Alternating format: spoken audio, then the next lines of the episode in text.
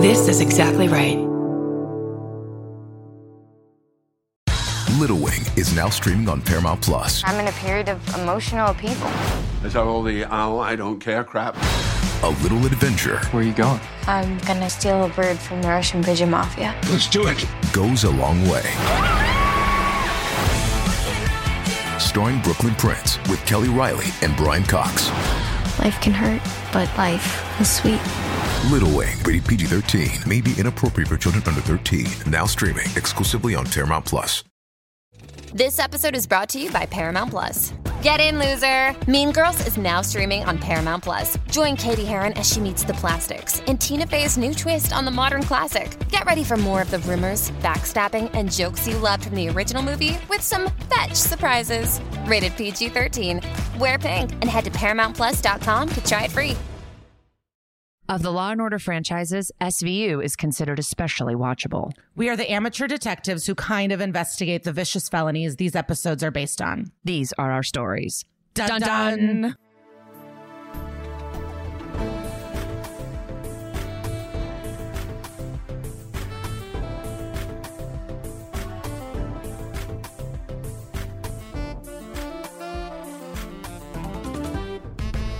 What's up?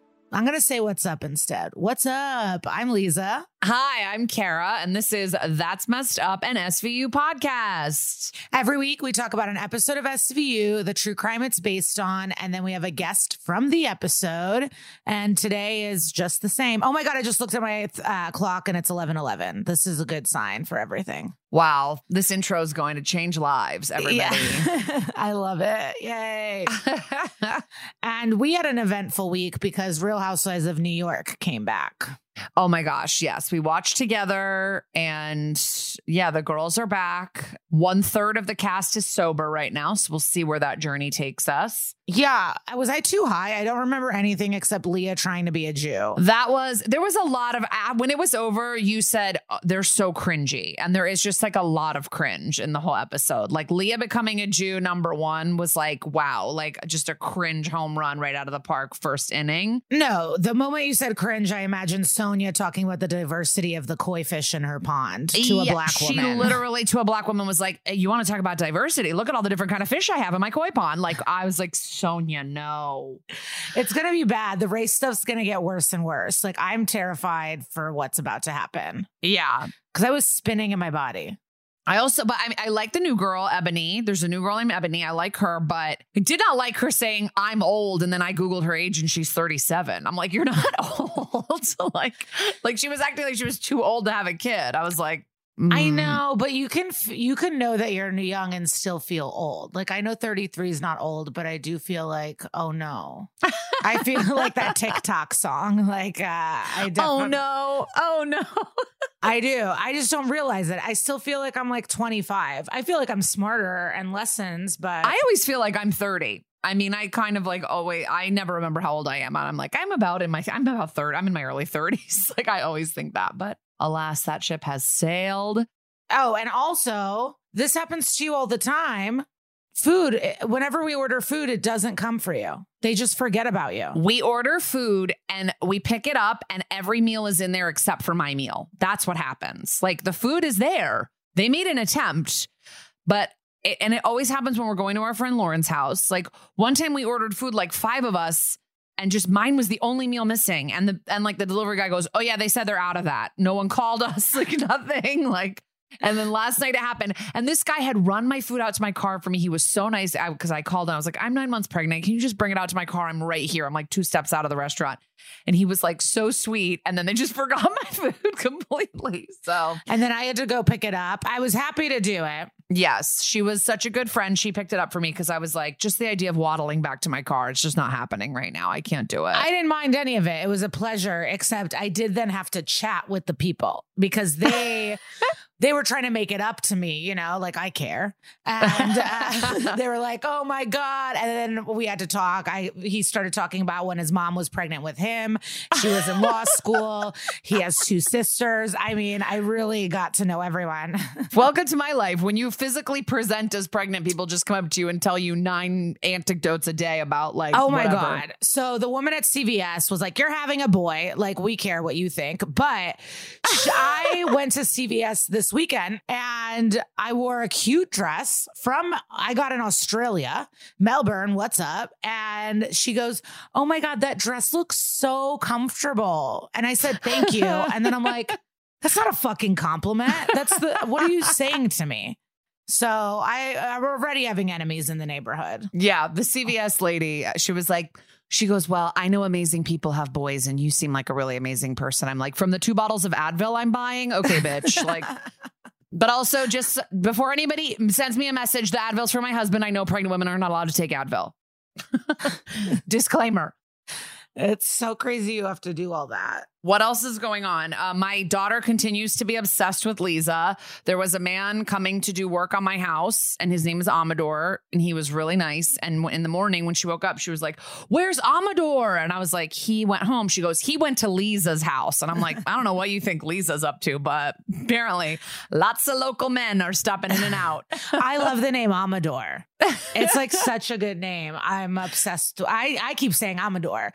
Rosie's in bed saying Liza, and I'm in bed saying Amador to nobody. Um, no, I um, this is like backwards.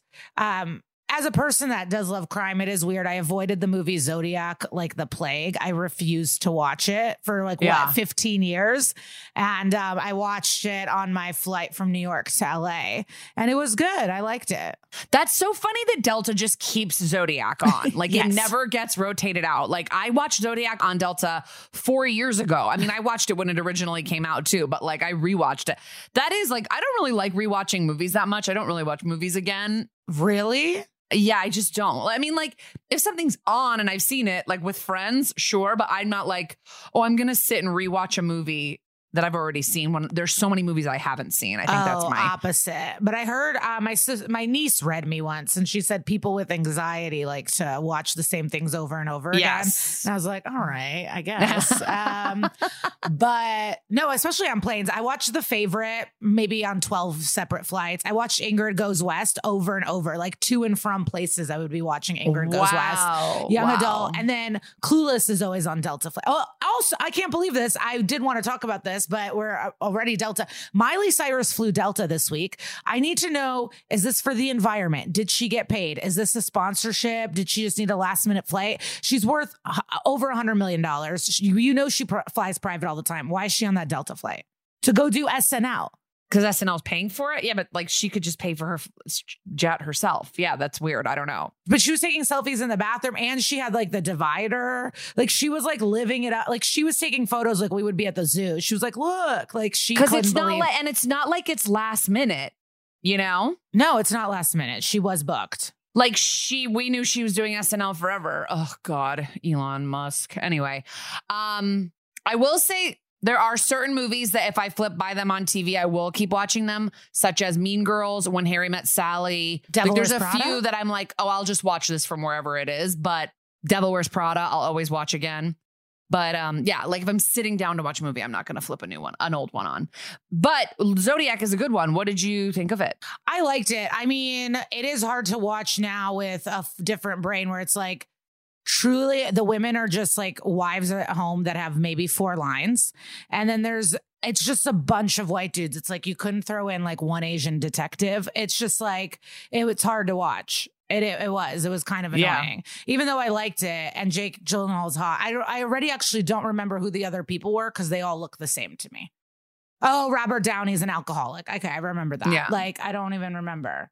I, it's just so wild that we've not caught him. I mean, even though the movie makes it seem like it is this one guy, like it's just weird. But if you go to our Instagram, uh, I'll put it in the mention it all highlight. We posted another account put up the, all the serial killers and what their signs are, and it's so many Virgos. Like Liza and I are shook a little bit by how many Virgos. I think it's just because Virgos are very organized, and that's why they can serial kill because they don't get caught for a while. Oh my God. Speaking of Dexter is coming back, baby. They winked, winked, winked. I can't wait. I saw the little trailer. He looks as hot as ever. I have my Dexter badge hanging sign I mean, I can't wait to see it. He's an organized killer for sure. Well, speaking of an organized killer, let's Wait, get into this. I know, but I do Oh have to. I have one more complaint. I have one. more- I have to. Br- I have to bring this up.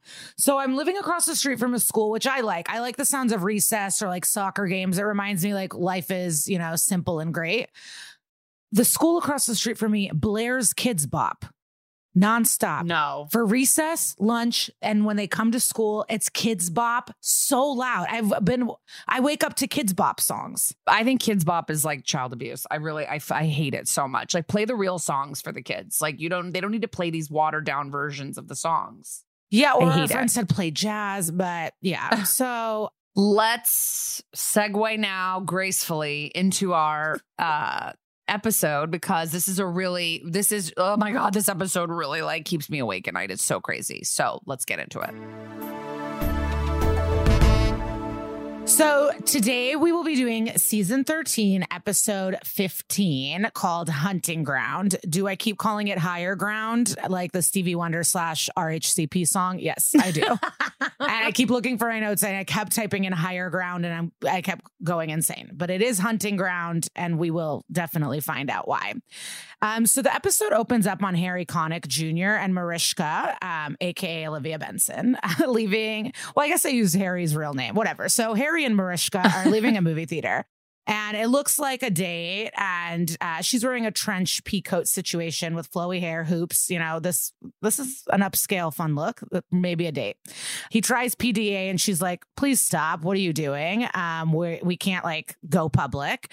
And he's like, "Come on, babe! Like, I want to fuck." Um, But they decide uh, to keep the pressure off and chill out. And he's like, let's go out to eat. And she says, no, take out at my place, which obviously means either sex or I don't want to be seen out in public with you. I think it's a little bit of both because they just don't want to. They're like not that far from the squad or something like that. But I also feel like it's really weird to be like, let's just chill a little bit. Let's go fuck. Like, it's such a weird. It's it's uh it's double messaging to me. Well, yeah, they're just um separating. Work and personal. No, no, no. Or like no. you can fucking maybe still be chill. I don't know. I don't know. Can you? um, I, I yeah. Let's that's for a different relationship It's a pod. different podcast. Yeah. So behind them, and they don't really do this often, which I really appreciate. Um, but behind them, there's like a man walking a dog on a leash, and he looks like a nerd, you know, glasses. And I forgot who has this joke, but it is like, I just can't see. When did the stereotype happen that I'm suddenly smart and love computers? like I'm just blind, but I can't remember Whose whose joke is that? That's funny. I don't I don't remember, but I'm like, that's such a good point. Like, how did we anyone with bad vision is a poindexter? Yeah. It's, it's so goofy. I kind of don't like it when they do stuff like this, like the like because it implies that New York is like this tiny village where like the cops are on a date and there's a serial killer two block like a block behind them checking the newspaper. I get that, but that's my fa- I loved running into people in New York. Nothing Yeah. felt better than like a subway or like you're walking and you're like, what up? But you got to keep Oh, zooming. I do love, that. And I do think in a lot of ways, New York is a small city. It's just weird when it's like the captain of the sexual crimes unit is just strolling past a man who's committing heinous sexual crimes. It's a little coincidental. but I loved it. I did love it. And so he's picking up a free newspaper called Downtown. I don't know if you have these in your where you live, but it's Yeah. like the free paper you take on Mhm. the train with you. I was on the cover of the Chicago Red Eye once. No big deal. Huge deal. Okay. Uh, we see him um, with a photo circled and he's calling someone from the back pages. And he wants to pay cash because his wife is on him and he wants to meet at the Starbucks on 14th and 7th. And just hearing those streets made me nostalgic for New York because I got off at the. I'm trying to think. I'm like, is there a Starbucks at 14th and 7th? I know I did too, because but I always got off at 14th and 6th. But that was the hell. Do you remember the hell? Um, the hell bridge where it's like you got off the L, and then if you wanted to get on the one, two, three, there's the hell bridge. Oh, I hate that shit. I don't. I won't. I won't even switch underground. I'm like, I'll take it to a different stop. I'll go to like West Fourth because you don't have to do that. Yeah, so I go, would get off on the FM to go to my, you know, my comedy club, but if you follow the Hell Bridge, I'm like, was there a Starbucks or not? um, but it did make me nostalgic. But also, like, this pisses me off because it's like if it's a new customer, you got to get a card. I mean, I worked at a hair salon. We wouldn't even make a hair appointment without a credit card, and you're sending a woman to meet a guy with cash from a payphone. I, you know that you're not taking care of your Not employees. exactly. Yeah, not exactly a vetting process. There's no Starbucks. Google Street View, no Starbucks. just so you know. um, we see a young blonde and she's holding a baby. She's answering the call to meet this guy. And the mom's like, What the fuck? What are you doing? Blah, blah, blah. What if I had plans? And it's like, You're the mom of a teen mom. Do your job. Babysit this kid. uh, but the girl says she can't turn down catering work. The mom's like, Who is doing catering this late? It's nine o'clock. And she says, Rich people, which is a I great mean, answer. It's a great answer. And like, wouldn't you love to be rich for like it's eight fifteen and you're like, you know what? Call the catering people. Let's just have a catered party right now. I would, but I, if I if we're that level of wealth, I'd rather call a Michelin star restaurant and say, "Get a private room ready for me." Yeah, but what if you don't want to leave your house? What if you're huge? You get recognized. It's like annoying. Yeah, okay. I, either way is good. I just like ugh, I just want to go to Le Bernardin in, my, in a private room. Um, so cut to she's out to dinner with this nerd, and she's only eating a salad, so he's pissed, and he he's and he and this is also foreshadowing. But he says you'll need meat on your bones for the winter, and she smiles, says something dumb, you know, she's flirting. Um, so they're having like a weird flirt situation, and then he asks the waiter to wrap this up for my dog, please. And he's not rude, but I don't like the way he spoke to the waiter. Mm-hmm. But nothing was overtly rude, but I didn't like it. I don't know if it was like lack of eye contact. He is good, this actor. Like he is he is communicating creepiness like very subtly, I feel like. yeah, Just You're the way he talked to that waiter and was like, wrap this up for my dog, please. It's just weird. Like, yeah. weird is the word because I was like, yeah. I don't think it's totally off putting, but I don't like it. Yeah. Um, so they're walking to the car after dinner, and he opens the car, and there's a dog in the back seat with a cage type like screen, like a cat, Yeah, but it's a cage. And the dog is cute. They have some banter. She's not loving it. Her instincts are saying this is strange. Do not go. But he's like, listen, the dog's good. Just get in the car. And she smiles, and she's super cute and sweet, and she gets in the car. Now we cut back to Harry and Mariska's date, and she looks very pretty, eyeliner, and he's wooing her. They make out, so that's exciting. And he does say to her, like, I don't know what you've been through, but I'm here, baby. So I mean, I, you've cut me off in saying that I uh, minimize the Carisi Rollins sexual tension. I have to cut you off. But this was really sexy and hot, I thought. I thought they were being really hot together. And I think you need to give it a little bit more attention. he does nothing for me. Look, he's actually not really for me either, but I do think they have chemistry.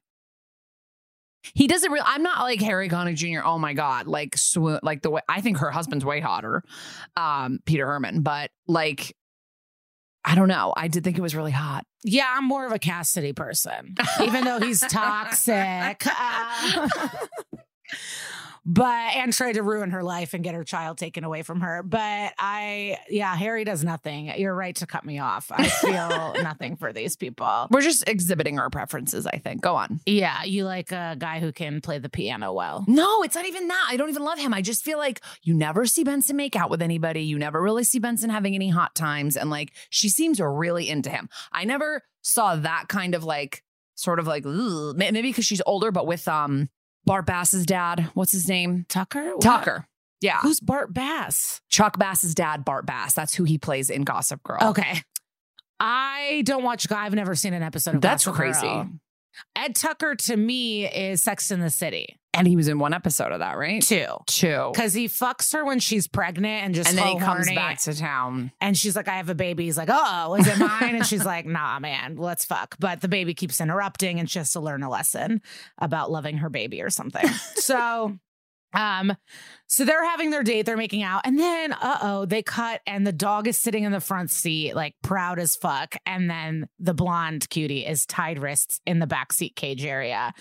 And ugh, not good. And she looks really, really scared. Yeah. And she starts begging to be let out. You don't have to pay me. And it's like, we're past that, girl. Um, but I'll do whatever you want. Please. I don't want to die. And he responds, That's up to you, isn't it? And they zoom in on his glasses and we get to the credits. So this is like a jam packed intro, I feel, for like we have love and fear. Mm. We have all the emotions. Um, so Benson wakes up in Harry's arms to her phone ringing. Like the show never lets Benson have too much fun. Yeah. Like you could have a night of sex, but you're not getting breakfast. That's like they never Right. they never let her have too much fun. So she's she's gotta go. It seems like it was good sex. She's wearing his shirt, um, but she's got to go because shit's going down. And she runs into Amaro. And I don't think we do enough Amaro episodes. We're gonna do more. There are more coming up. I think Amaro's hot as hell. He's so hot, Yeah. and I think he's just such I don't love his character. No, that's the problem. I don't like the way he talks to his wife. No, but her, his, I, I have opinions, and we'll get to those. but Yeah, but I but physically, I mean, he's in like a new show called Mayans on FX where where he's like a motorcycle guy, I think. It's kind Okay. it's kind of um it's a it's a spin-off of Sons of Anarchy. yeah, we're so focused on like Stabler's ass and Carisi's sensitivity that we forget Amaro's just stone cold hotness. Yes. because you know he shoots people that are unarmed. Uh, so we we don't uh, love him. Did he ever cheat? I don't think he cheated though. But okay, whatever. She So- cheated. He did. No, she did. Oh, Yeah, she, she did. cheated. Yes, she cheated. did. Also, I've seen him in person. He is exceptionally hotter in person, even. I bet. yeah. I bet I, he's Yeah. a babe. You know who was so hot that I saw in person? And like I was in an I I escorted him when he was on Conan, so we were actually speaking to each other on an elevator. Jake Gyllenhaal. I, not that to me, cute on screen, in person, like melt your face hot. But that's it makes sense. So the, someone I saw that you're like, of course, pretty. But I, when I saw Kristen Wiig in person, I'm like, Oh, no really? one is more beautiful than you. Really? Drop dead gorgeous, and she was talking to the tall Sarsgaard. Oh, And I try, I mean, I was staring, but trying not to stare the whole time. But like, I, it, when you see famous people like that up close, you're like, oh, you're the hottest person alive. okay. like, it's, you're obviously she's so talented too, but it was like, oh my God. yeah. I asked, um, like whenever I've talked to famous people, I'm like that are comedians. So like there's whatever. When I talk to friends who have become famous, I'm always like, what famous person is the hottest person you've ever seen? Like give me the scoop. And the answers I've gotten consistently are Charlize Theron and Jessica Biel. Interesting. Yeah. Also, Jennifer Aniston was one of the most beautiful people up close. But that's obvious from anywhere. I don't know. I kind of think she's a little bit plain looking, but in person, her eyes like sparkle. No, to me, she is the number one girl. Like Jackson Vanderpump, like he's the number one guy. Like to me, Jennifer Aniston. she's the number one girl of Hollywood. to yes, outside of Britney Spears in her prime, but that's uh, like no, Jen Aniston is everything.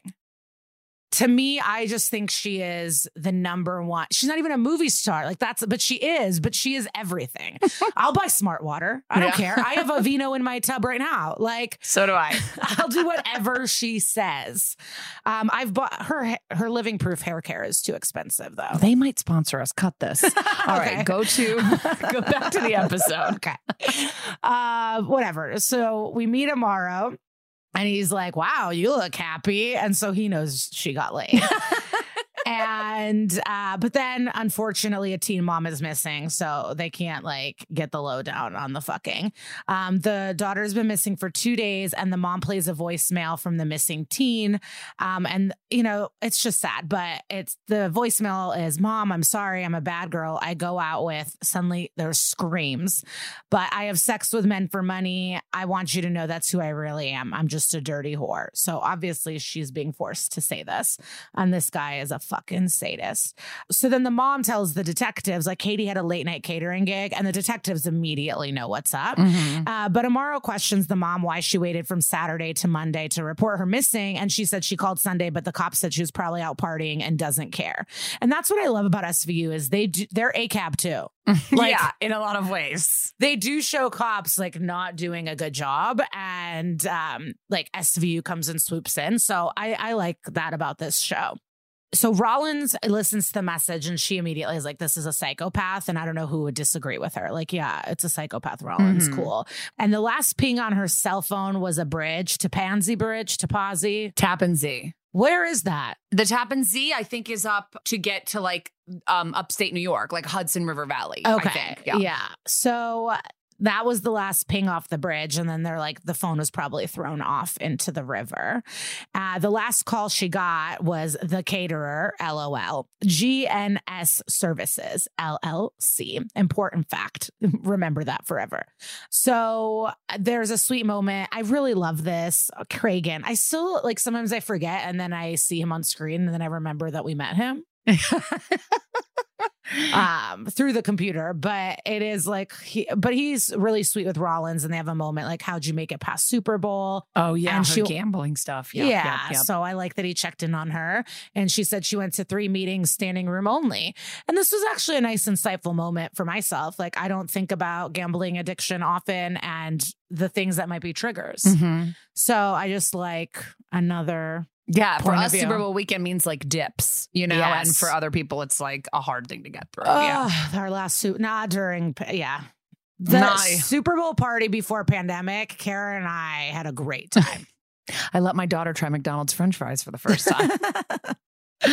um, so Finn is at the brothel escort service type place, and the woman that enters, she has a sleek ponytail, gold jewelry, and she immediately is like, "This is a legit business, nothing funny."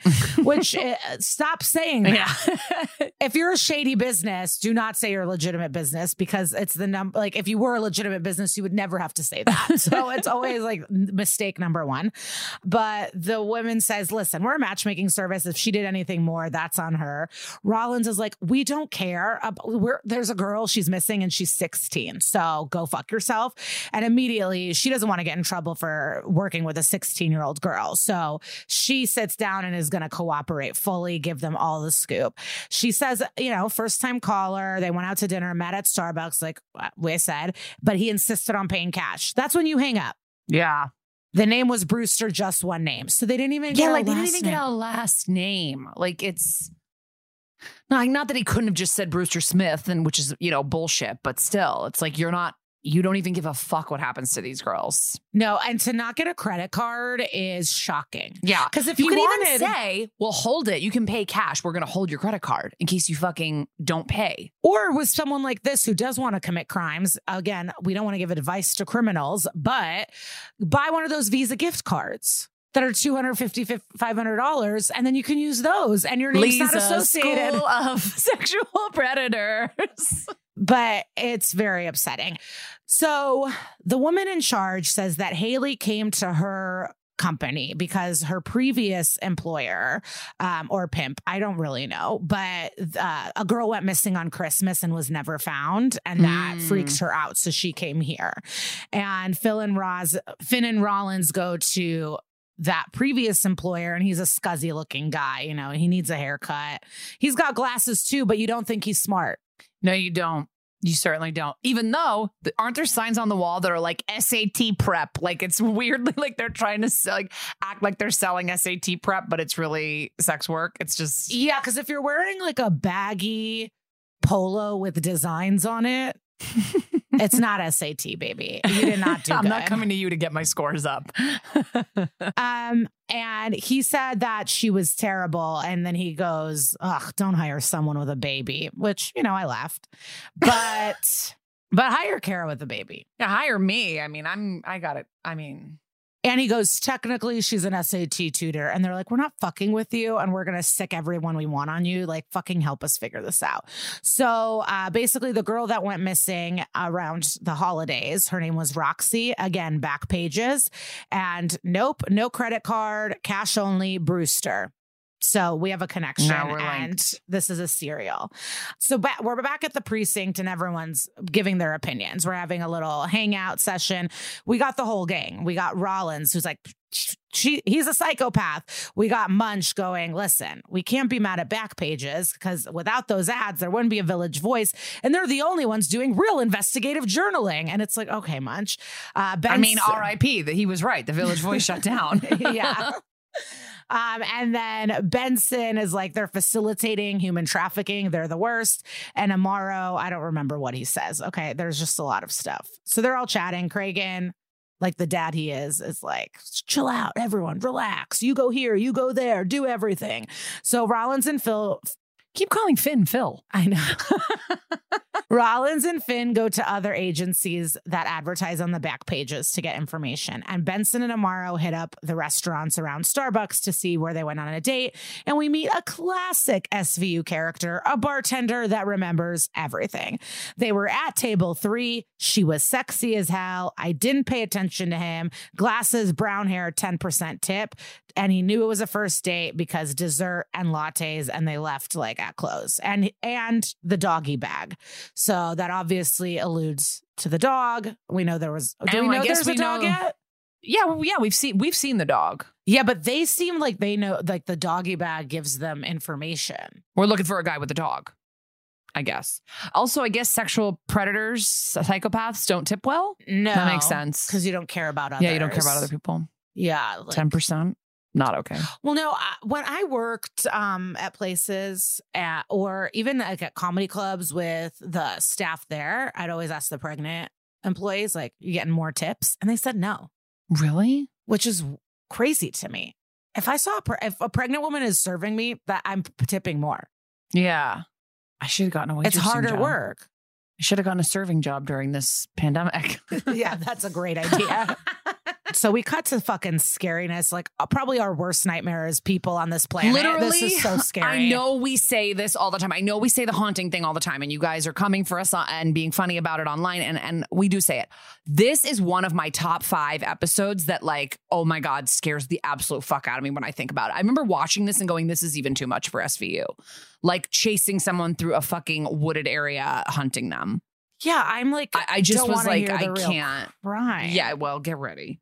Um, so we cut to like, so the dog is barking and running. The man is holding a gun, running through the woods. And then our blonde girl is running with wounds and she looks tired. I mean, she looks worn out and it's just really scary. And the dog is a fucking narc and leads the man to the girls.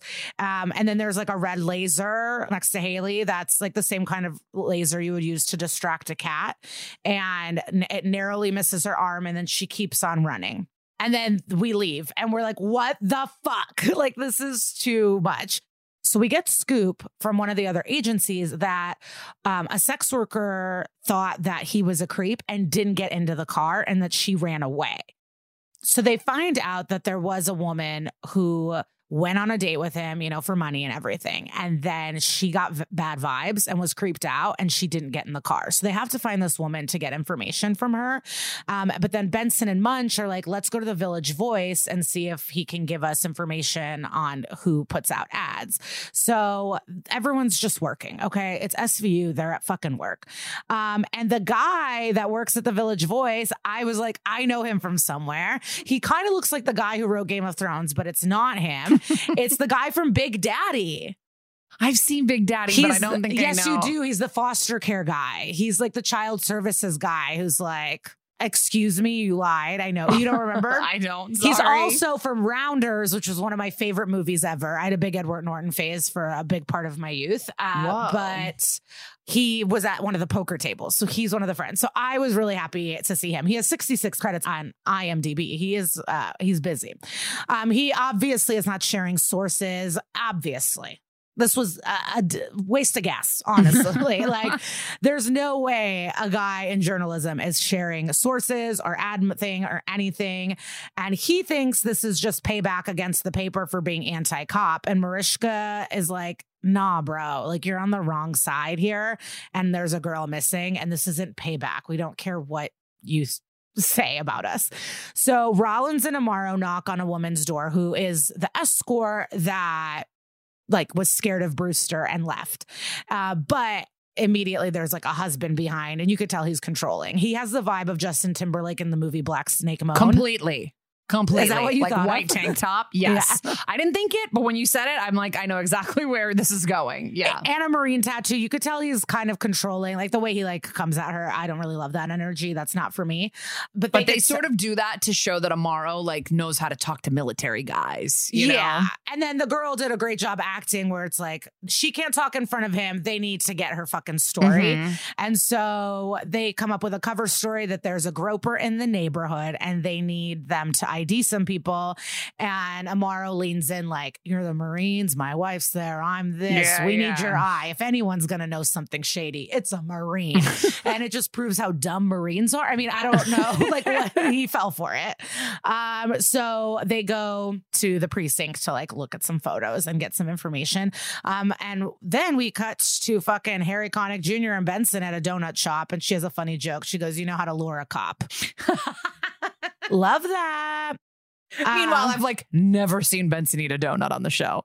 no one actually. Yeah. Maybe Finn. They have them, I, I feel like in the background, but like I I've never seen Benson just like chowing down on a fucking oh, glaze. You know what other episode? Remember where they're all like having to testify, and the episode is like a Yeah. bottle episode type Yeah, of yeah. thing. Where they're in that back room. I feel like There there might a be donut donuts. storyline there with the with the bailiff. Write in and let us know what we're missing. yeah, the bailiff is like, I take one of these to my wife. Um, I actually love donuts. No, I love donuts too. I'm just saying it's funny, like cop stereotype, and yet we never see these cops really eating donuts. Yeah, I really like donuts. I I don't think they get enough credit. I mean, and you just moved to Los Angeles. There's a donut shop. I mean, there's a donut shop every two feet here. I know, but I just feel everyone's like cupcake, cupcake, cupcake, and it's like donuts are better. I love donuts. I, I'm glad. Okay. So the Village Voice puts out an article about how the girls are working alone and not with pimps. And basically, it's saying if there aren't pimps, then the voice can't be an accessory. I don't really understand this at all, but okay. But Benson really believes they're facilitating underage sex trafficking. The paper hasn't broken laws, but she's like, we know what's going on. We all know. I, I just can't. Um, but Harry Connick Jr. is saying, I can't get involved with any of your cases because I want our relationship to work and that's not going to be okay. And they kiss at the donut shop. I did write, oh my God, they kiss in the donut shop in all caps. So it's not like I fully don't care, but Okay. All right. I'll accept that. Benson gets a text. Obviously, it's not fun. It's the missing girl's mother. So Benson has to go straight to work. So they're back at the precinct with the girl who got away. And she's just like, I just didn't like the vibe. The dog was in the back. I saw shovels and I was like, no. And he wanted to take her to a beach 30 minutes away and just drive. And she said she was sick and ran away. And this is what we always talk about like, follow your fucking instincts. Yeah, like, don't. trust that gut. but she says um she remembers gray jeep there was a bumper sticker it either said mb or mv so she's been very helpful to the investigation i would say. The mom gets another voicemail and basically it's really scary. She sounds very weak and she's saying i'm cold i don't want to play anymore but if i stop he'll kill me. Help me please so we listen to the voicemail, and then we have Amaro with the clues that they got from the woman who escaped. They figure out that the dog is a blue heeler and it's a hunting dog. And they figure out that MB is a beach that's 30 minutes away. And so they're trying to just connect all of these things, and they're doing a really good job. So Benson and Amaro go down to this beach, MB area, Manhattan Beach. Why do I keep saying that? So they go down to Manhattan Beach um, because they say a lot of like a lot of cops live there and work there or something. And they're talking to a cop who recognizes none of the girls, but he remembers the dog. And the dog had no leash, and he remembers the shovel in the car, but he felt bad for that guy because he was like, "Oh yeah, I just had to bury another dog." So Oh, sketchy. so he let him go. And this is like a perfect thing where like I love when guys are like, "Oh yeah, he's so cool," and then women are like, "He's a fucking creep." yeah. um, and that's like something like this where the, like people are like, uh, "He's creepy," and this guy just had no no. God, men just vibe. don't tend to have the same feelers for it. They just like don't. They're like, yeah, it was just a guy with a shovel burying another dog, and girls are like, no, that man is creepy times a thousand. Yeah, I watched some really bad crime doc on Netflix, and this hotel owner who housed this guy was like, "Yeah, he seemed so chill." And then they showed his photo, and I'm like, "This is the creepiest Jumping man I've ever seen." the picture to me, how creepy he is. Yeah. Still photo. Um, so they head to the beach with all these German Shepherd working dogs, and they find so many bodies. Like Mm. uh, uh, it is so. Oh God! Like Benson says, they need backup, and it's kind of like the moment in the craft where the, all the whales come up on shore. They zoom in on Benson's face, looking horrified, and then they pan out, and it's just like, holy shit! There's like It's ten just bodies. creepy because it's all the German shepherds sitting still where they find the body. Because that's what the dogs do. Like, wh- I think people think that dogs, like drug dogs or whatever, will come up to you and be like, ruff, ruff, ruff, you have pot or whatever. No, they come up to you and they sit in front of you quietly. So that's like what happens. These dogs are like, we found what we were looking for, and they just sit in front of these like graves. So it's creepy. It's very like eerie. And then it's like New York. how- When do you find the time to bury these bodies when no one is out? Like there's no teens mm-hmm. fucking on the beach. Like I, it, I just don't understand how he has gotten away with it, and I really don't like this moment. Melinda is on the scene giving all the scoop, and she says this used to be a horse burial ground, uh, but, the, but they found uh, seven bodies as of now.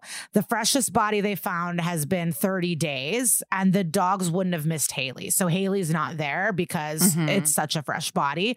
Harry Connick Jr. shows up, so I guess he's getting involved because I don't, I don't know. He Now it's very high profile. I Okay. mean, now he has to get involved. I mean, it's like seven fucking bodies on the beach. That's a lot. okay. Mariska has a belt over her coat. Do people do this? It seemed like of the time. I just can't imagine wanting to. I remember though when the trench coats kind of came back and everyone was belting them. I had a belted coat actually when I lived in Italy. Yeah. it's cold. Who care? I just, I don't know. I'm not into winter wear, but she had a belted coat. So Amaro is in the bunk bed room, face FaceTiming his wife, Laura Benanti, and they have a very uncomfortable conversation about candy corn. I don't know what connected these two. they have absolutely no chemistry, no love. No, this is a dead marriage. I don't know. Yeah. Like, it is, and then he yells at her, and she's like, "I'm sorry I didn't call you. I'm at war." Like, so- and he's like, I'm worried sick. And she's like, You're worried sick. And I'm like, just end this. I like fucking hate She used them. to live in my neighborhood in New York and I've seen her in person. She's very beautiful It- and very talented. She is. She's a Broadway baby. Yeah. But I But hate they their shouldn't marriage. be married. Yeah, you're right. No, you're right. Um, okay, so all the women that are found have no IDs and they were all asphyxiated and they all had ketamine in their tox screen. And they find one cadaver that had veneers. And we, I didn't mention this, but earlier the scuzzy guy in the polo shirt that was the SAT tutor slash pimp, he was saying that he bought Roxy veneers and then she disappeared and he was pissed because he invested Right. 10 grand into her veneers. Um, but the veneers were dirty as hell. And so, like, that's not what you do with veneers. And there were acorns found in her GI tract. So they realized she's been foraging for survival. And her underarms and legs are unshaved. That's not really a sex worker vibe. so they, they they're figuring out what's going on. And she had ticks. And Melinda says tick DNA is cataloged for Lyme disease. So they're about to find out exactly where the, these ticks are and find a location. So that's really exciting. So the tick DNA um, takes us to Ulster County in the Catskills, and there's a super cool doctor there um, who loves ticks, and she kind of has the same haircut as me. I do have a fresh haircut, and me and her had the same vibe. Um, and she remembers someone on K coming in to the hospital pretty roughed up. They treated her, but she couldn't remember anything, and I guess that's what Special K does. It fucks with your memory, and it's a trank. Um, and she kept saying Brewster, Brewster, Brewster. So obviously they need to find this Mhm. girl. And uh, the doctor says, listen, I took her to the psych ward. She might still be there. She is. She's a super, super sad teen. She's in the psych unit at the library. There's a chess uh, set on the table. And she just keeps saying, nobody believed me. Nobody believed me. And she was actually in another SVU episode that is a favorite amongst the listeners, PC with Kathy Griffin. Yeah. She played the character Mina, but I don't remember who she was. But she is an SVU uh, comeback. Um, she has a giant scar on her neck that looks so fucked up. The makeup department like really went in there. She said she did it to herself. It's the only way to end the game. And there's a lot of scary background noise and music. And so I assume in the real world, um, this is when the commercial would hit. So she's in the psych uh, unit talking to the detectives, and she explains that Brewster gave her the rope and said, if you want to end the game, you can use this. And she tried to, and the fucking branch broke, which is, uh, it's all devastating, honestly.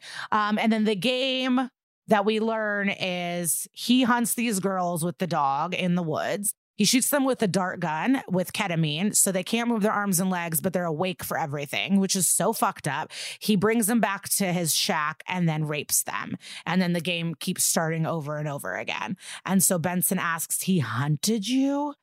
and ugh and so then they they also need to know how she escaped so there was an electric fence and so it was raining one day and she decided oh i'm just going to touch the fence and die with electric currents but the the power was out.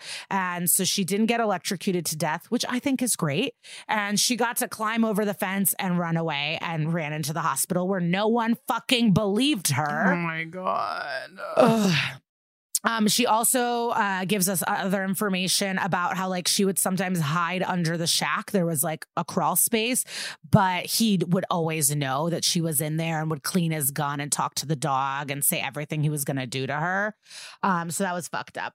And then Benson is like, Don't worry, girl, we're going to get you home. And she goes, I don't want to go home. I'm safe here. He can't get me. And if anyone cared about me, they would have found me already. So soul crushing. Yikes. There's another hangout in the precinct. They're trying to figure out what they're going to do. There's a wildlife preserve that's close to the beach and the Tappan Zee Bridge. And the Tappan Zee. I'm gonna name my future pet Tappan Zee. Um, so Hudson U. Of course, they're behind fucking everything. They why own- would a New, New York University just own a preserve in the Catskills? It's like too fucking much. So they own the preserve, and they're like, "Should we get the state police or FBI involved?" And Cragen's like, "Ugh, the state police, get the FBI out of here." So I like that a little bit. So Amaro calls Hudson U, and there's one Hudson U employee named Graham Winger, and he's the gamekeeper there. He's 39, and Brewster is an alias. So Phil. I'm loving you calling Finn Phil all day. It's really making me laugh. Sorry. So Finn and Rollins are, and I love their dynamic, uh, but they are at uh, Graham Winger's apartment in Manhattan Beach, and they're looking through shit, and they find darts, uh, they find drug books, lots of evidence, and he logged his kills, all the stats, how long they survived, like a murder journal, and then it's so so they're getting ready to like attack the woods and like find everyone. And the the main cop is giving all the cop finders directions and he goes if you get lost, use your GPS. if you need that note, I don't think you, You should shouldn't be a cop. No. I mean, I would know that. Um, so they're hitting the woods. The dog senses something. The birds fly. I mean, everything's going down. And they find the shack. They find the car with the shovel, the MB sticker, everything. And Mariska has a mid head ponytail and she's pulling it off. I like when she has that little ponytail. I like that look on her. And they finally find Haley. She is like freezing on a cot. She's in jeans, dirty. I mean, she looks like move. blue. Like she has like her skin is like light blue. Like it looks, it's bad. It's bad. Yeah. Uh, they found her right on time. Um, Amaro leaves to check the perimeter. And Benson's chatting with her and says, I I know you're drugged. Squeeze my hand if you understand. She squeezes her hand. And then Brewster enters the shack. No glasses on. Is he wearing contacts when he hunts? I don't get it. know. That seems like that's when you would need your eyesight the most. Yeah. Um, and he's armed and dangerous. He is super rude, points gun at Benson, and he's like, I'm gonna make you play the game. I'm gonna hunt your dumbass. And so uh, the dog barks because he senses Amaro, but Brewster doesn't see Amaro. So that's great news. And surprise, surprise, he's an incel. Mm-hmm. The, I, you know, whenever we try to like figure out serial killers in their minds and what's up, they're incels. Okay. They feel entitled to women and their bodies. And when they don't get it, they feel they're like victims of something and they have to go murder women who just don't want to fuck them because they're fucking creeps.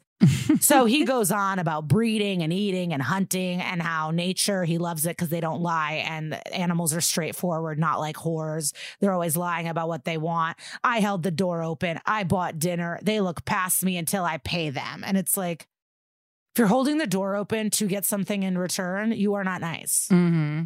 I don't think any of our listeners need to hear that. Benson's kind of trying to like, um, it's okay. Like, I think you're a good guy, right? Yeah, Benson does her, you're in charge, you're in charge. um, and she goes, I'm not lying. I don't lie. And then he goes, You're reaching for your ankle gun. And it's like, yeah, you, Mm, can't- you kind of are. He's a hunter. Why are you fucking with him like this? So we're, we're she has to give the ankle gun, and you could tell Benson is not giving up, but we rarely see her be like, "Oh fuck!" Mhm. Like she's usually in control. Even the other, like. Not obviously the William Lewis. Oh God, I can't even think about it. Um, yeah, stops asking us to do that episode. We're too scared. We don't want to watch it. Maybe year three. Okay. Um, yeah, we all want to fuck Pablo Schreiber. We don't want to rewatch the episode. But I'm thinking of another hostage moment. Like she's usually in control, but we could tell she's kind of scared. And then Amaro under the floorboards while laying down shoots him twice and murders that motherfucker. It's a cool shot because you're like, where did the bullet come from? And then it's like Amaro was under the fucking shack. Like it was, it's a cool shot. Ugh, yeah, he saves the day. I'm so happy. Um, and then Finn is like, "Wow, nurses birds but hunts women." Uh, Okay, Yeah. thanks. um, Haley's in the ICU. She's gonna make it. Cragen sends Amaro home, even though it is a good shot. They have to review it and they have to figure it out. And Benson says, I wouldn't be here if it wasn't for him. It is his first kill. So he's having like a moment. And then he r- realizes he should call his wife, who has to kill people all the time, maybe, Mhm. or something like that. And they actually have like a nice conversation in, you know, the bunk bedroom that they have. And she's pumped that, you know, he got him. And my last note is, why did they get married? So. That is a hunting ground, ladies and gentlemen. and sadly, it's Kara's turn. Yeah, get ready because it's not getting any better from here.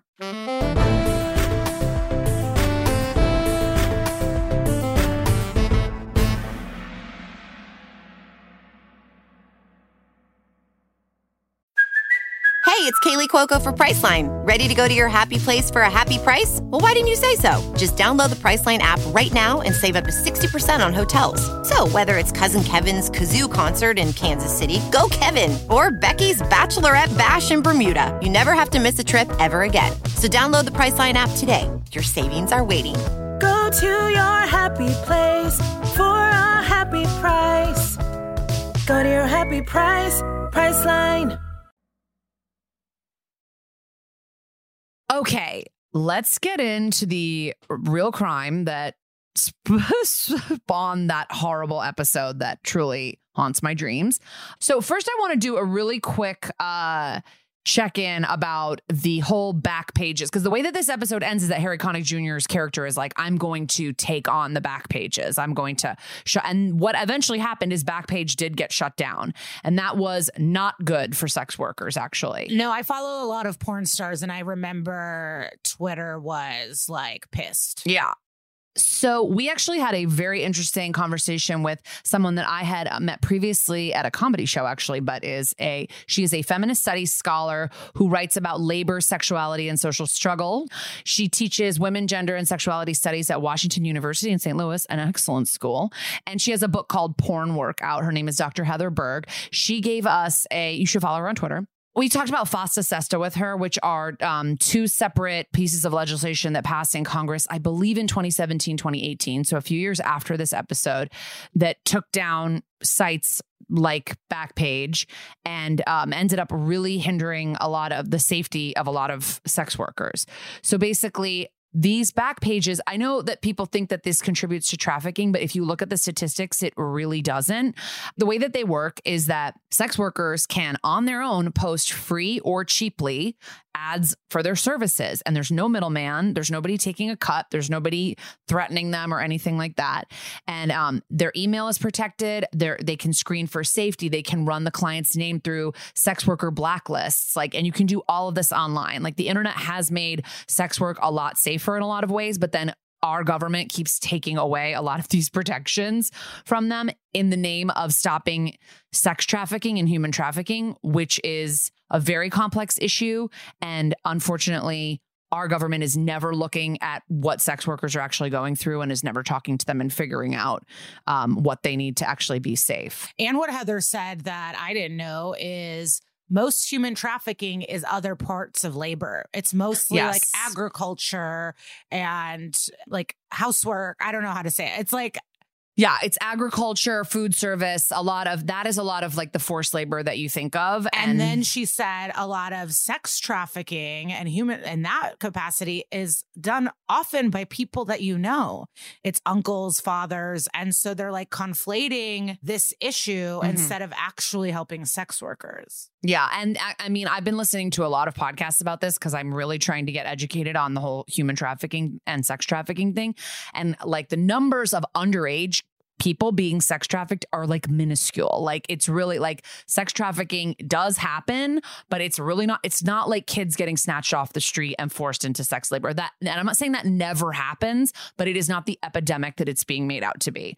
So essentially, taking out Backpage and doing what SVU is advocating at the end of this episode is forcing sex workers to work with a pimp. Like you can't work independently, and this is pushing people towards stuff like debt bondage and things that were we've we've talked about before um, on this podcast. So. There's so much more to talk about with this. I really would love to just like do a full interview with Heather that we put out on the podcast, and maybe we will do that in the future. But um, we'll give you some resources in the Sister Peg segment to um, learn more about this. But I don't, in this episode, we don't think that SVU is on the right side of history. Like when Olivia's like, Backpage is helping trafficking. It kind of isn't in a lot of ways. So, It actually helps sex workers stay safer. yeah, right. And not So- have to work with other people. Right. And also if it's out there, it's monitored. If you're if it's out there, you can see this one agency is using sex workers that are under 18 or they are um, abusing their their workers. You know, like when everything goes underground, it's just so much harder for anyone to get fair treatment. And it's just like, it's frustrating because it's all false. Like you're saying you care about these people. And then when you have someone like Matt Gaetz or, P- or Jeffrey Epstein or people that are actually doing these crimes, suddenly you're all fucking silent about it. Mm-hmm. So that's another level that pisses me off. It's like you're pretending you care about these people. And then when issues happen, nothing. Crickets. Right. So this is a much lo- longer conversation, but um, we do have to get into today's crime. So um, yeah, we will share some more info with you during Sister Peg. Now, this episode, Hunting Ground, some resources are saying that it's based on the Long Island killer. That is like finding all those bodies on the beach is reminiscent of the Long Island killer who still has not been captured and is a very fascinating case. But I believe there are other SVUs that focus on that, and we'll we'll hit that later. This case is definitely based on Robert Hansen, who aka the Butcher Baker of Anchorage, Alaska. Between 1971 and 1983, he abducted, raped, and murdered at least 17 women in and around Anchorage, but it's definitely more. Like it's thought to be in the 20s or maybe low 30s, his number of victims. Um, Alaska's very scary to me. I don't know. Like, I'm sure we have Alaskan listeners who are amazing and cool, and it seems very beautiful. But for some reason, it's like the long darkness periods and just the wilderness of it all makes me scared. But I would love to go there. Um, and um, On an organized on an organized trip. so this guy's background is exactly like the episode right out of the incels handbook. He has a stutter and acne. Girls ignored him when he was growing up, and he grew up hating women and having like revenge fantasies about them. Um, he takes up hunting and archery for fun. So, you know, hunting and archery, I guess, sounds kind of wholesome unless you're a serial killer to be. And then it's a lot more of a red flag. In uh, Hunting's not wholesome. No, I hate hunting, but there's people that you listen to that are like, it's part of the circle of life and it's like, it's, it's sport. I mean, I have a friend whose husband hunts all the time and I have to like hide him on Facebook because it's always just him with like an innocent deer head and I like can't stand it. But like, you know, it is an American pastime. Not wholesome. It's not wholesome. Sorry, I stand corrected. um, I'm just saying you can't say all hunters are going to be serial killers. No, but they're not wholesome. Killing a rabbit's not wholesome. Yeah, It's just the wrong word. If you eat it, uh oh. It's still not wholesome. Eating meat isn't wholesome. Okay. That word means like all good, like a daisy. Oh, daisies, how wholesome. Flower, you know, I don't know. Maybe I don't know the word, but it seems like baking a pie or playing Scrabble with your kids. That seems wholesome. it says conducive to or suggestive of good health and physical well being. So, yeah, you're Oh. killing an animal, I guess. It's not. I guess. yeah. But you are providing food for, I don't know. Anyway, sorry I said that word. Let's cut all of this. Um, so, um, in 1957, he married a younger woman. I mean, he was like 18 in 57, so I don't know how much younger she could have been. Or no, he was. And then in 1960, he burnt down the school bus garage as revenge for being bullied in high school. And it's like, guess what? Your high school bullies don't give a fuck that you burned down the school bus garage.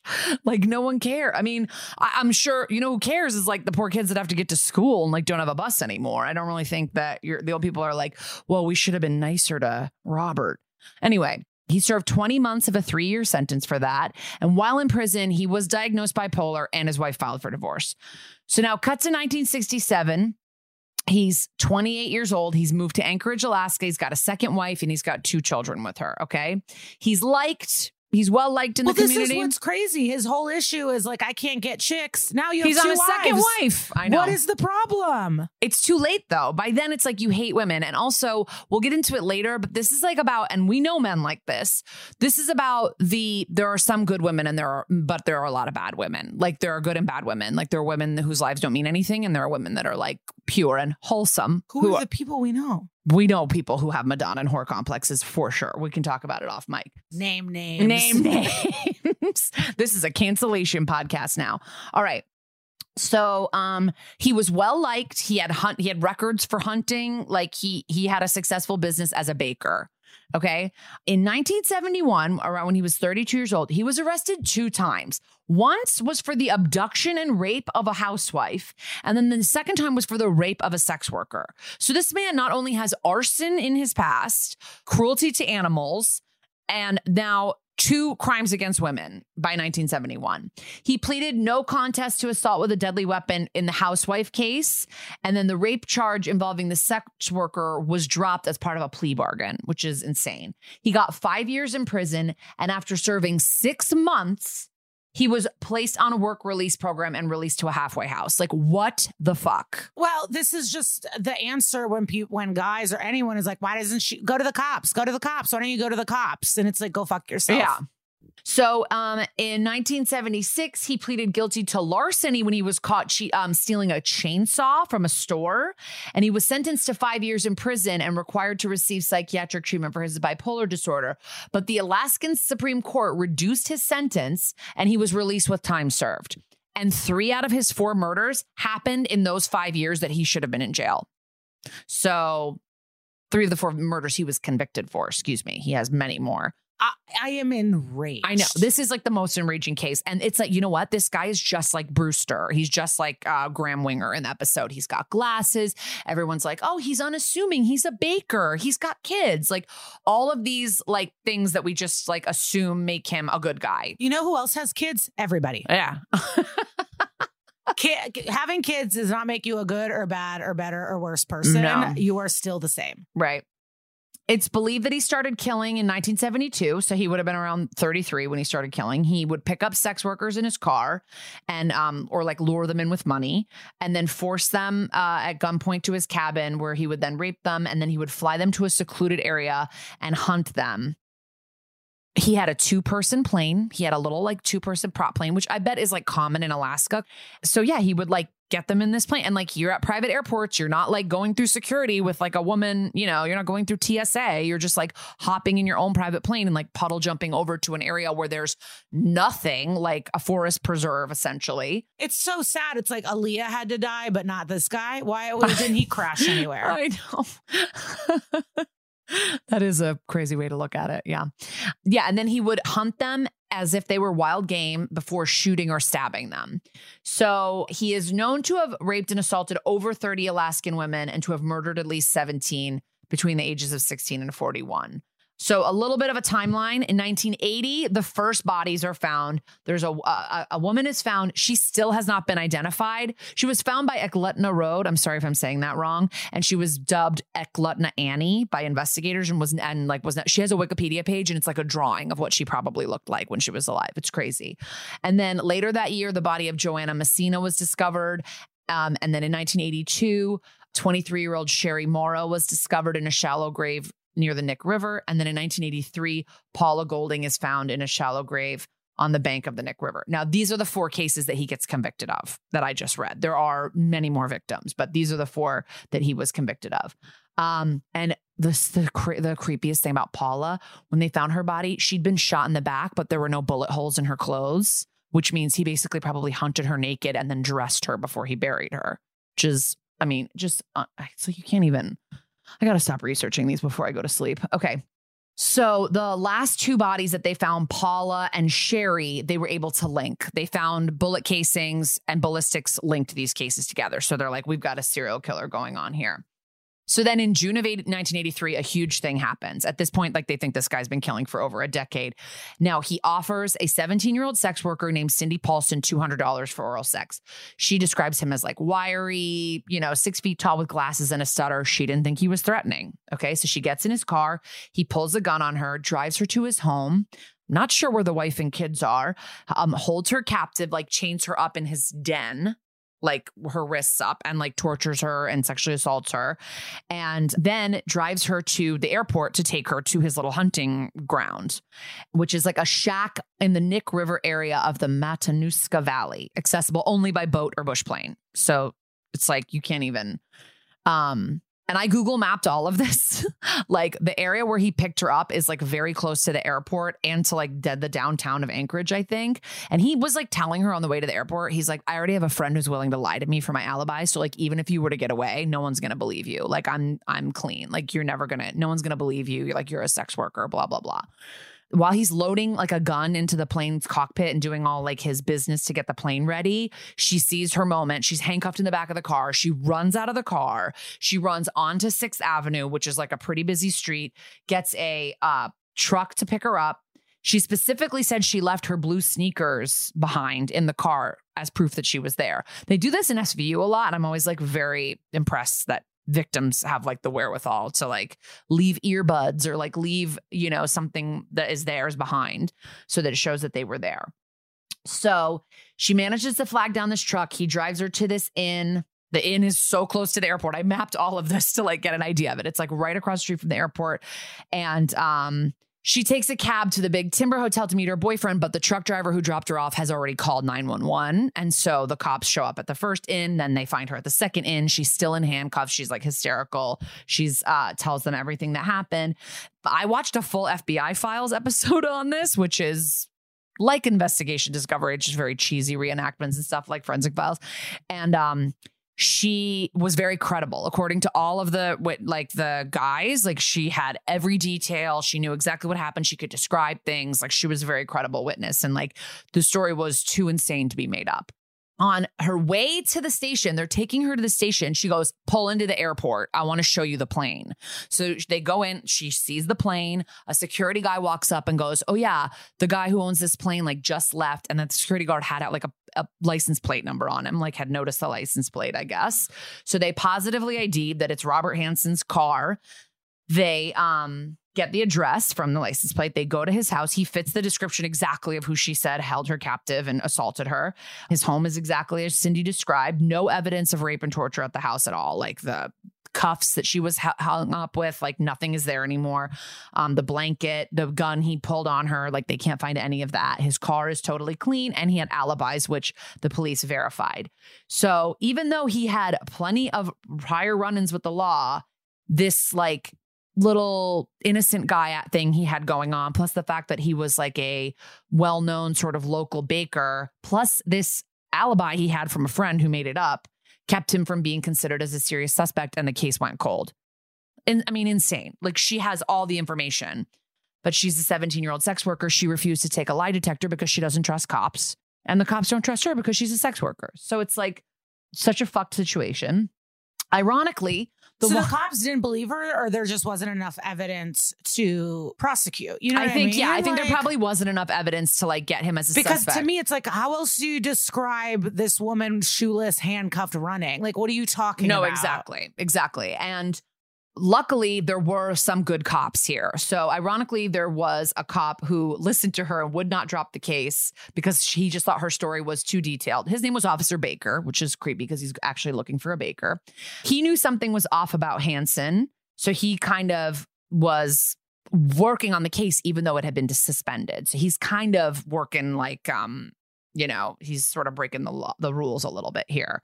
And he keeps looking into things. He gathers everything up and he gives it to the state troopers because I guess they have probably more resources and they knew that they had a mass murder on their hands and that they were like the Alaskan state troopers were like not equipped to handle that. So um the detective Glenn Flothe of the Alaska Alaska State Troopers contacts the FBI to get a profile. They get help from John Douglas, who is the guy who wrote the book that Mindhunter is based on. Mindhunter inside the FBI's elite serial crime unit, which is a book that my brother in law did give me for Christmas one year.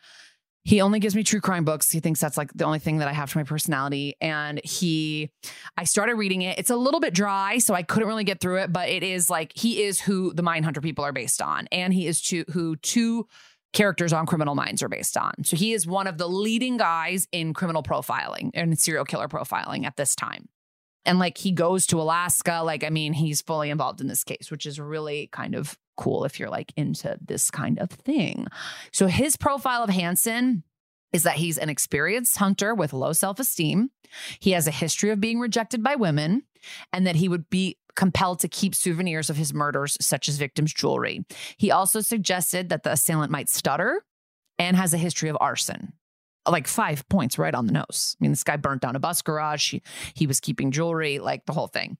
So Hansen knows the cops are closing in on him, but the cops don't really have enough evidence yet. So finally, in October of 1983, this is four months after no one believed this poor traumatized sex worker that this psychotic baker tried to kill her, the Anchorage Police Department gets a warrant for Hansen's plane, vehicles, and home, and they bring him in for questioning at the same time so that they can kind of, you know, go through his house. They put him in a room like with crime scene photos all over the walls and like the names of the victims and stuff like that to kind of throw him off immediately. And they want to intimidate him before they start questioning him. So he admits having a lot of anger towards women and picking up sex workers, but he doesn't admit to any crimes. Um, meanwhile, they're searching his house. They find an array of firearms in a corner hideaway of his attic. Like they had to like peel back insulation to find this shit. This guy was really hiding stuff. They find an aeronautical chart, a full chart of the whole area with 37 little X's on it. Okay. That's hidden behind his headboard. And many of those marks match sites where prior bodies had been found. So this guy just had like a full map of like what you hear about in movies. It's like he had a map of all his kills.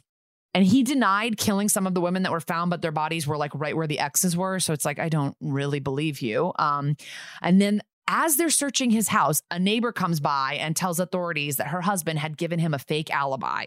She's like, my husband gave him a fake alibi. He feels bad. He didn't know how serious the charges were. He didn't know what was going on. Like, this guy probably thought he was like, oh, don't uh, my I don't want my wife to know I brought home a, a sex worker, right? And so he gave an alibi. He called the station and recanted the alibi. So now Hansen's alibi is gone. Then they discover all this jewelry belonging to the missing women. So it's like they're just knocking off check the checklist of this guy being busted. So when confronted with the evidence that they found in his home, he denied it for as long as possible, but he eventually started to blame the women and justify his actions. And he eventually confessed to each item as it was presented to him and he admitted to a spree of attacks against Alaskan women that started in 1971. He said his earliest victims were women, usually between 16 and 19, and not sex workers. So, like, n- most of the women that they discovered of the bodies were sex workers. But, and at the beginning, he also would just pick up women and sort of take them places and um, I, I think just get sexual services from them. But I think he was working his way up to being able to fully kidnap them. So, of the 17 women who they, he is believed to have killed, he was only formally charged for the murders of four Sherry Morrow, Joanna Messina, Eklutna Annie, and Paula Golding. And he was also charged with the kidnapping and rape of Cindy Paulson. So she got some justice, hopefully. the judge who saw his case in 1984 when he was finally brought before a judge said, I cannot think of a bigger indictment of society than we have here. This gentleman here has been known to us for several years and we have turned him loose several times. He said the defendant manipulated the system, lied to psychiatrists, lawyers, and probation workers, and counted on his image as a respected business person to protect him from charges brought over the years by sex workers who accused him of rape. He said, before you, this is what the judge said, before you sits a monster, an extreme aberration of a human being who has walked among us. Not even his wife of 20 years had any inkling of his dark, evil side. His crimes numb the mind. So this guy stays making deals. He still is making deals, even though he's fully busted. He pleaded guilty to the four homicides and the police had evidence for and provided details about the other victims in return for serving his sentence in a federal prison outside of Alaska, along with no publicity for the trial. They had to agree that there would be no publicity for the trial, which is nuts when do criminals get to decide that. But if he pleaded guilty, what trial? I don't know, some deal of there was like a deal of him not But they have the thing that's wild is they had all the cards. Why is he still making the rules? I'm very confused by this deal. Like they also part of the deal was that his family be left alone. It's like crazy. Like I do not understand how this motherfucker is still cutting deals, but he gave them all this information about the other bodies and it's like, well, don't those families want like closure and like have that on his record? I mean, he ends up getting a I'll, I'll get to it but he gets a huge sentence. So um he also was part of his plea deal was that he had to decipher the map for the authorities and he confirmed uh the police theory of how the women were abducted adding that he would sometimes let a potential victim go if she convinced him that she would not report him to the police. Yeah he said he began killing in the 70s he showed investigators 17 grave sites 12 of which were unknown to investigators previously. So he did like help give closure and find these bodies and stuff. There remained marks on his map that he refused to give up, including three in Resurrection Bay. I wonder why. I don't know. The remains of 12 victims were exhumed by the police and returned to their families. DA Victor Crum said Mr. Hansen told police he had suffered a quote feeling of rejection by women since he was a youth in Iowa. He nevertheless liked and respected women who he felt in his mind were good. So it's like you get to decide who are good women and who are bad women. The women that were his victims, he considered them inferior. So it was all right to kill them. Like that's what the DA said was in his mind. Um, in 1984, he was sentenced to uh, by a jury to 461 years plus life in prison without the possibility of parole. So 461 years. He's never getting out. And then he did die in prison at the age of 75 in 2014. And ironically, they did bring him back to a jail in Alaska. So he didn't get that part of his deal that he wanted. And um, yes, before you all write us Instagram messages, uh, Criminal Minds has also covered this case, yes, as well as SVU. And so has Discovery ID and Oxygen. This is a very well known case. I didn't know anything about it. Yeah. And I'm I'm mad. Yeah. I mean, it's uh, like it's. I watched the the FBI files thing. It was like Sherry Morrow, one of his victims, was like he contacted her through something saying he was a photographer and she was an aspiring model, and he just wanted she just wanted some photos taken, and he would like make her meet him somewhere public and then pick her up and then just hunt them. Like, I mean, the reenactments were like silly, but like what they did in SVU, I thought were was really scary and terrifying. And do we have info on like how long he hunted them, like uh the ketamine part, anything like that? I don't think the ketamine part was. I think that was added from the SVU episode. I, he just shot or stabbed them. the fact that he did not get years and years in prison from his first two assault charges and rapes is like uh, it, it's mind-boggling how many dozens of women had to die Yeah. insane scary tragic deaths Well, and you see in our system, people that have petty crimes, they follow them forever. People of color, but like these white men can have like horrible, like full ascension to serial killerhood, and no one stops it. You know. So kind of a fucked up episode, but I hope you guys sort of enjoyed hearing about it. I don't know. Let's let's get to our interview.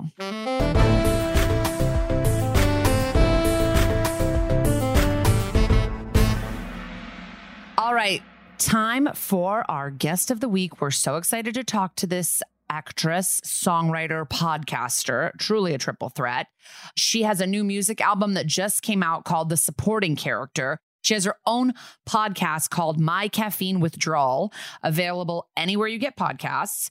And you also may know her from a little show called The Walking Dead on AMC, where she played Beth Greene. Guys, check out our convo with Emily Kinney. A lot of people have asked for this episode because I will say this is. I've been watching SVU since the very beginning. I've seen every episode multiple times, but this one like really sticks in your head. It's like very, very haunting. I mean, you must have when you got the script, were you like, whoa? Um, yeah, it was very creepy. Particularly like the day, something about like running around in the woods. Like I, Yeah. I think that's. I think they only get like one shot of like it's not a big deal in the TV show, but it was a whole day just because you had to like be on a different location and stuff. And something about like getting all like bruised up and like running through the forest where it's like this game of him hunting us or whatever. Like Yeah. I remember that day being sort of just like really dark and weird. Like just imagining running around in a forest, someone hunting you in this certain way, you know, It's and like my clothes are all ripped and like yeah. Yeah. So that I remember that day just like really sticking in my brain, like in a weird way. And we need to know. I'm sorry, Kara, but I have to know. Was Amaro hot? Is he very hot in person? Danny Pino. Oh yeah, yeah. you know what? I think that was like the only scene I actually had of him, and it's like him breaking in, right? yeah. yeah, he So, he like, kills I- the guy. Yeah, he it's only him like breaking in. So I didn't have like a ton of interaction with him. I feel like I maybe had a little bit of interaction with him at like a crafty table at one point. Ooh, okay. okay. Where like where it was like his scene and then my scene was ne- like it wasn't a scene we had together like my scene was the next kind of but like that's but yeah I mean he's hot sure I'm kind of more into like skinny sad boy musician types so like he's not really like like tattoos like it's just not he's not really my type but Thank you for being honest with us. That's but totally like fine. sure he's he- he's obviously very you know good looking yeah he's good Because he doesn't get talked about in a hotness way. Like other characters get more hot chats. So I just needed to know, like, oh does he penetrate through his annoying character into being Oh hot? no, he. I mean, You he is right very good him. looking. Okay. No, well, I didn't. I didn't look past. I mean, he's yeah, very like strikingly good looking. Yeah, Yeah. I was just saying like he. d- he doesn't He's not really do for me. thing, which I totally get. That's how I feel about. That's how I feel about a lot of detectives on the show that our fans are like uh, very horny for. Are you a New York person? yeah, I mean, well, I live in LA now, but I lived in New York for like ten years. Wow. Um, so like I moved it to New York when I was nineteen. Wow. Yeah, we were reading about you, and you did like some Broadway stuff, and Where did they film Walking Dead? They filmed Walking Dead in Atlanta. Mm. So um it's a pretty easy flight. So I would just the first season or so that I was on, I would just fly back and forth and then eventually I I stayed there longer or, you know, it just depended on how busy I was. And Yeah. SVU, um, you can imagine, is like a wild fan base. We're all very obsessed. And then Yeah. Walking Dead has very intense fan base. Um, Mhm. any fun fan interactions or like, do you guys do Comic Con or stuff like that? Like, um, I, I would be curious to find out about that fan base. No, yeah, the best fans, um, you're right, similar to SVU fan, well, you know, where it is almost like you all are connected online and, you know, have in this really great way and supportive. Yeah, I mean, I've had so many great interactions with Walking Dead fans. I mean, some of them I like, I do go to conventions, like comic book conventions, and obviously not in the last year, but, um, Right. you know, I'll see some of the same ones. So you start to like get to know uh, the fans or just even online. But yeah, I mean, some of I've seen with like, you know, tattoos of my face and stuff. which is, Oh my you know, God. and like that always, I mean, that's it makes me I'm I mean, go for it. Like I guess for them it's like, oh, it's the character, you know, but it's like sometimes I'll think to myself, huh, like not even like my mom has a tattoo of my face, you know? so it's like but I also respect it. I mean, I am such a fan when it comes to m- certain music stuff. So, like, I'll get, you know, like, I get it. Like, I love, I think it's fun to be excited about art. So wait, we were. Ju- I was just thinking about how like you have to do this scene where you're like being hunted and have to run through the woods and like Mm-hmm. survive for your life. Like, and that's essentially Walking Dead too, right? Like, I mean, was that like were you well prepared because you'd already done Walking Dead? Yeah, I mean, I feel like there was a period there where most of my jobs I was like scared and crying. So sort of like, yeah, I was well prepared for running through the woods you know, all fucked up and like Yeah. scared of something. Like I do remember thinking to myself, like, huh, yeah, okay, I got another one of these. like, Do you know? have nightmares or like does do you ever take those emotions and like can't get them out of your spirit post work? Yeah, I mean, I do know actors. Like I have actor friends who seem to be able to just like like talking to you and like eating a sandwich and then they're in the scene and like sad and crying and I'm like I can't like I uh, for better or for worse, I, for worse, I don't know, but like when I'm writing music, when I'm acting, whatever, I like internalize it in a certain way. I don't know if it's always healthy, but I, after like season three of Walking Dead, I did have some serious. I don't know if it was because of that or other life thing, but like because you'd have to stay all day in like this crying zone. I would just have a hard time once I got home getting out of it. Because if you think about like your natural, this is just from learning from my therapist at the time too, is but like, you know, when you cry, you know how you kind of like start to feel better. You kind of naturally feel like, and that's kind of like the natural wave of your emotions. But when you're on set and you have to do a scene over and over and over again, you're trying to like s- push yourself to like stay in that same spot. Right. And like, I feel like sometimes, especially because Walking Dead, but just because it was like not just one episode, it was like for you know for a lot long time.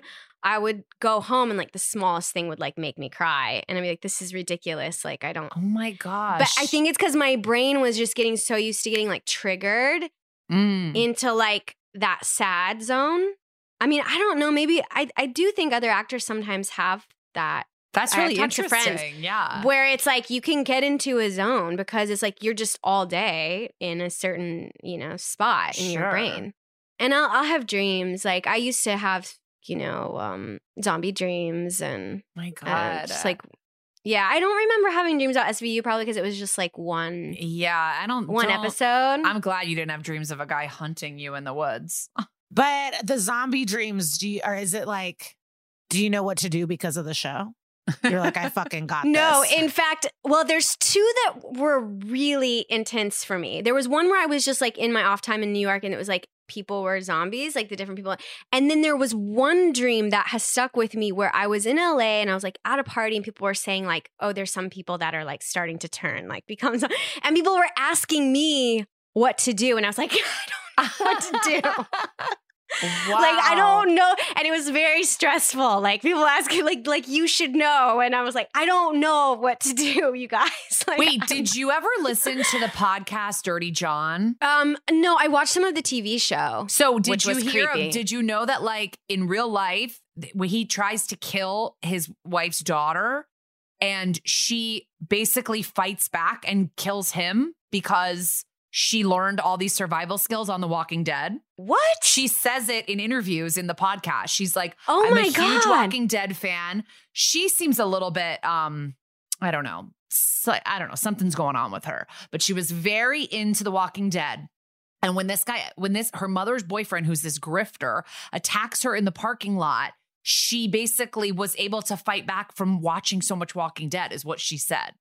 Interesting. You guys are saving lives. You know what? I'm yeah happy. Thank you. Yes, contribute. Um, you know there is something about just. I mean, I think any part as an actor, the thing that I love is that you get to like uncover a part of you that you maybe didn't even know was there, and and I do think some of the fighting and stuff that happened on Walking Dead are things that maybe I hadn't thought of or pushed myself to do before like you know and there is an element of like yeah i mean what would you do during, po- during the po- apocalypse? And like what supplies do you need in your house if something like that happens? And like i definitely have an idea now of what that would be you know? So Right. maybe i do know more like just because i've thought about it. I don't know that i would necessarily survive any better but i definitely there's like a library of sort of ideas of what we could do you know, to survive and like And I'm sure you do some like, don't you do, do you do some like combat training or whatever, like on those sets? yeah we shot guns and we did a lot of like stunt fight training and stuff like that and Has Walking Dead prepped you for the quarantine? like being again people off. calling me at the beginning of this whole thing like it's happening what should we do emily and i'm like i don't know what you should do i don't know I wanted to ask you because um you both in this in your SVU and in Walking Dead, you're 16, but you're actually like in your 20s, like kind of Uh-huh. into your 20s playing them, right? What do you do to like keep getting cast as a high schooler? I think it's just the ponytail. I don't know. Like ponytail. I don't know. Like I do feel like I in I mean, I feel like I'm starting to look older and like I have this I really like I can't wait. I've gotten to play a mom once. Like, well, I guess in SVU I'm playing a mom. A young, very because young I'm a, a very young Yeah. 16 year old mom.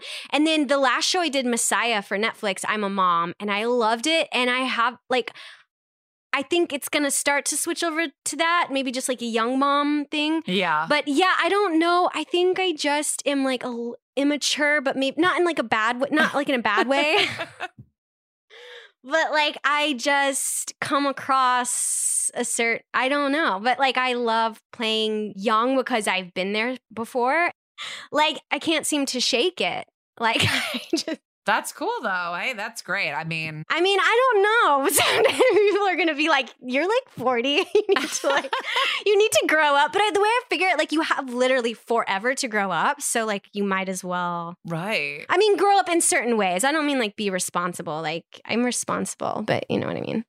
Is there anything that you learned like in your career being a guest star on all these shows that you brought with you to Walking Dead being like a main person when like a guest star someone would come in? Is there any lessons? For sure. I mean, I feel like, yeah, when you're a guest star, you're a guest on their set and you do look to the regulars a little bit for, I mean, I, I have my own ways that I know I'm going to do my best work. So I, like, of course, have that. But I do look to them for a little bit of like, I guess like the thing that I took to Walking Dead, because there's a lot of guest stars in Walking Dead too, was like being really welcoming and being really like comfy because I feel like I do my best work when I get to have a longer arc than just one one episode because like there's something about like knowing the hair and makeup a little bit better, knowing the camera guys better, knowing, you know, knowing the other actors you're working with a little bit better. Like I do really work well when I have a little bit of a routine. But when you're a guest star, you obviously you you just know that's not what you're going to get, so you just kind of have to like go for it. But knowing that like I like to have that little bit of extra comfort, I I do try to be like really welcoming and try to provide whatever to guest stars. You hear about shows where like people come on to guests and they're like, oh, the main cast is like bonded and they didn't really talk to us and they didn't really let us in and stuff. And like Aw. people sound like SVU is not really like that. Like people are pretty like open to yeah, the guest you know, stars and let everybody in. Yeah, I felt like everybody was very like, "Hey, how's you doing? How are you doing? Yeah. You know, what'd you have for what'd you have for lunch? You know, like I feel like everybody on SVU was very um cool like that. I remember talking to Kelly. She was Kelli Giddish. Yeah. It was like one of her first seasons, I think. Yeah, and so the day that was really long, where everything was happening just at the studio, because there's like on location stuff and stuff that she was there, and she was waiting for some of her scenes too. And actually, fun fun fact, I used to work at this coffee shop called Gimme Coffee, and Kelli used to work on a show called The Burg, which was a YouTube show. And when they and they would shoot around Williamsburg. So this coffee shop was Gimme Coffee and it was off of the Lorimer stop in Williamsburg. That was like my first job. I'm like 20 years old in New York City.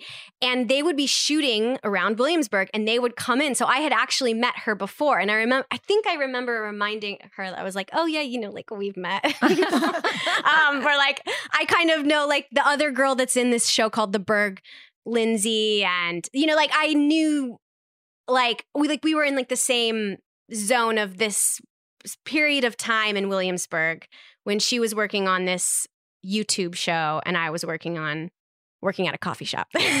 so Which leads us perfectly into your podcast. Oh, to my podcast. Well, Yeah. it's about caffeine. Oh, it is about yeah. I have a deep love for coffee, coffee shop culture, like that whole, you know, and music. And so if if your listeners love want a new podcast to listen to in addition, they, mine's Yes. all about like music. And so what I do is I um people that I'm fans of, like music that I'm fans of, I'll invite them to have coffee with me on my show. And then they usually either make me the coffee that they drink or maybe we just talk about what coffee they're drinking or what their like morning routine is and then we talk about like writing songs and music and yeah Wow. What a sweetheart. That was fun. That was a fun talk. Yeah, I, Um, now I want coffee. actually, always. I'm. I, I actually read that if you're craving uh, coffee, that's actually a sign of like sugar addiction too. Yeah, I didn't. I felt. Um, I didn't want to tell her that I am a never in my life coffee drinker. Oh but- yeah, I forget that you don't like coffee. I since I've started eating like uh, healthier, I've been like coffee every day. I need it. so hardcore. Um, what have I learned from this horrific episode? yeah. Let's get into our post mortem. I mean, Follow your gut. Don't ever get into a car. Take a credit card, no matter what appointment. Take photos of ID. I mean, no one can be trusted. Sorry, it's the world we live in. yes. Please see our Instagram for Liza's joke about how she spread her DNA around a guy's apartment during a hookup. It is one of my favorite jokes. And I would like to great. say um, that guy that the joke is based on, I haven't seen in like years, contacted me. We were like, okay, let's get some phone sex situations going. In the middle of sex, disappeared. This happened yesterday or two days ago. He was like, oh, yeah. And then stopped responding or looking at messages. And I said, I think he's been murdered. No, he keeps posting on Instagram. And I want to block him. I Oh, want to block Sorry. him because I'm livid, but I also like if he gets mad, he can definitely ruin my life and post so many um photos of me in compromising situations. So I don't know what to do. Um, anyway, just because someone has a dog in their car doesn't mean you should trust them. I once took a ride with a stranger in Italy because he had a car seat in the back of the car. Stupid, stupid, stupid. Like, don't do it. I Wait, mean, what he happened? He just drove me where I had to go. He was Oh. very nice. But like I'm just saying, like it's stupid. It's stupid to just assume anything about people. Like this man, the the butcher baker in Alaska, his career as a serial killer was made on the fact that he had two kids and was like a baker and you know seemed like a just dorky dude. And those are those are the ones you got to watch. Yeah, and then yeah, we say this a lot. The door, the incels. You stop. Like the Yeah. patriarchy fucking sucks, and all these killers just can't get laid enough. And it's like I didn't get laid in high school. Why? You know, I'm not strangling people in the woods. I don't understand. Yeah, you people need to re-examine their hatred of women and look inward. Um, for sure. Also, never trust a man if he says another man is or is not creepy. They have no idea. they have no radar for it. Yeah. They have no radar. They will look at a full full on pirate who's just pillaged a town and be like, "Oh, Ted, he's pretty cool." Um, yeah, he's nice. We watch games together. Yeah, we like the same team. Yeah. He could be in a wet raincoat splattered with blood. And he'd be like, that guy hunts. Yeah, he's a hunt. He's just like, just a real man's man. You know, I love that guy. Yeah, we cannot trust men's assessment of other men. They just really don't know how many creeps they're friends with constantly. I'm shocked how many creeps I'm friends with. Yeah. I also learned that Amaro, I mean, I didn't learn this, I've known this, but we don't give enough attention to Amaro. He's very hot. I don't like his character very much, but he's very hot as a man. Danny Pino, very hot. And um, we learned some FOSTA SESTA information from you, Kara, from Yeah. our professor friend. Yeah. That's all really, really important information. And let me get into that right now with what would Sister Peg do. Um, we have a couple recommendations for you for what would Sister Peg do. One is Heather uh, D- Heather Berg, who we spoke to about um, sex work, has a book called Porn Work: Sex, Labor, and Late Capitalism. Pick that up on Amazon. She's very, very smart and very, very knowledgeable about the whole world of sex work and you know the government and how they're, it's being dealt with. And then she recommended a website called hackinghustling.org to us.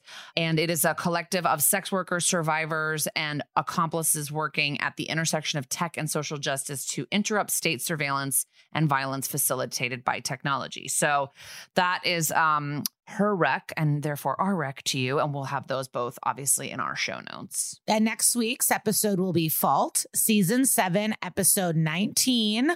Um, and as always, the episodes are on Hulu and Peacock. And as we noted last week, go to your local library. They have DVDs, baby.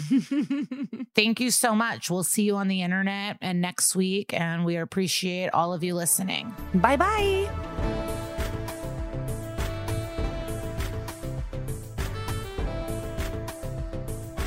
That's Messed Up is an exactly right production. If you have compliments you'd like to give us or episodes you'd like us to cover, shoot us an email at that's messed up pod at gmail.com. Follow the podcast on Instagram at That's Messed Up Pod and on Twitter at Messed Up Pod. And follow us personally at Kara Klenk and at Glitter Cheese. As always, please see our show notes for sources and more information. Thank you so much to SVU Superfan and our incredible producer, Hannah Kyle Creighton. And to our sound engineer and personal hero, Annalise Nelson. And to Henry Kapersky for our theme song. To Carly Jean Andrews for our artwork. Thanks to our executive producers, Georgia Hardstark, Karen Kilgariff, Danielle Kramer, and everybody at Exactly Right Media. Listen, subscribe, leave us a review on Apple Podcasts, Stitcher, or wherever you get your podcasts. If you're an advertiser interested in advertising on our show, go to midroll.com slash ads. Dun dun.